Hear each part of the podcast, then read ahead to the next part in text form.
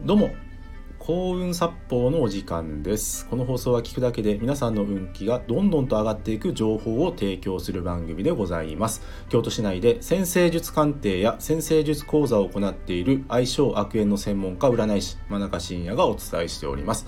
ちなみに鑑定や講座はリモートにも対応しております。というわけで今回の放送なんですけども威張らなければ運は上がるをテーマにお話ししていきます。ね威張っちゃダメですね。威張ったら運を下げますよ。皆さん、ぜひ注意してください。で、今日はその理由をね、説明していくんですけども、ね、どうですかね、皆さん、あの、こんなシーンって見たことないですかね。例えば、えー、なんかお酒を飲む場とか、そういった場所で、ね、おじさんが威張り散らしててですね、帰った後ね、えー、店員さん同士でそのおじさんの悪口を言い合ってたとか、ね、会社の会議で、えー、相手のお客さんがですね威張り散らしてて、ね、会議終わった後それその人の悪口をみんなで言い合ってたとかないですかねそんなシーン。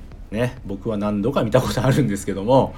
えー、っとねこの威張る人って結局何してるのかっていうと、まあ、マウントを取ってるわけですよ。じゃあなんでマウントを取るのかっていうと自分に自信がないからなんですね。自分に自信がないからマウントを取るんです。で結局寂しい人なんですよマウントを取るって。で確かに一部一部ですよ。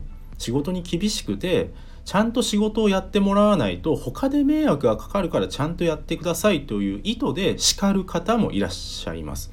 もちろんそういう方はいらっしゃいますしそういう方は別です。ですがねねしなんかねこう威張り散らす人っていうのはですね、まあ、繰り返しになりますけど自分に自信がないんですよ。うん、寂しい人なんです。で可能な限りですねそういう人とは距離を置いた方がいいですよ。なんでかというとその人が発した言葉っていうのは自分の潜在意識に染み込むからですね。でやっぱり人間って環境に依存する生き物なんですよ。周りにそういう人が多かったら自分もそうなりがちなんです。これは結構注意した方がいいんです。で仕事では仕方ないのかもしれないんですけどもプライベートではですね是非威張らない人と一緒にいてください。自分のことを勇気づけたり励ましたり楽しませたりする人と一緒にいてください。ですのでデートでですねあの店員さんを顎で使うような彼氏とは付き合ってはいけません。今日は短いですけども以上です。ご清聴ありがとうございました。よろしければいいねやフォローの方よろしくお願いいたします。また、えー、僕の先生術鑑定や先生術講座そして無料プレゼントの案内を紹介欄の方にリンク貼っております。もっと見るのボタンをクリックしてご覧ください。今日は以上です、えー、真中深夜でございました。ありがとうございました。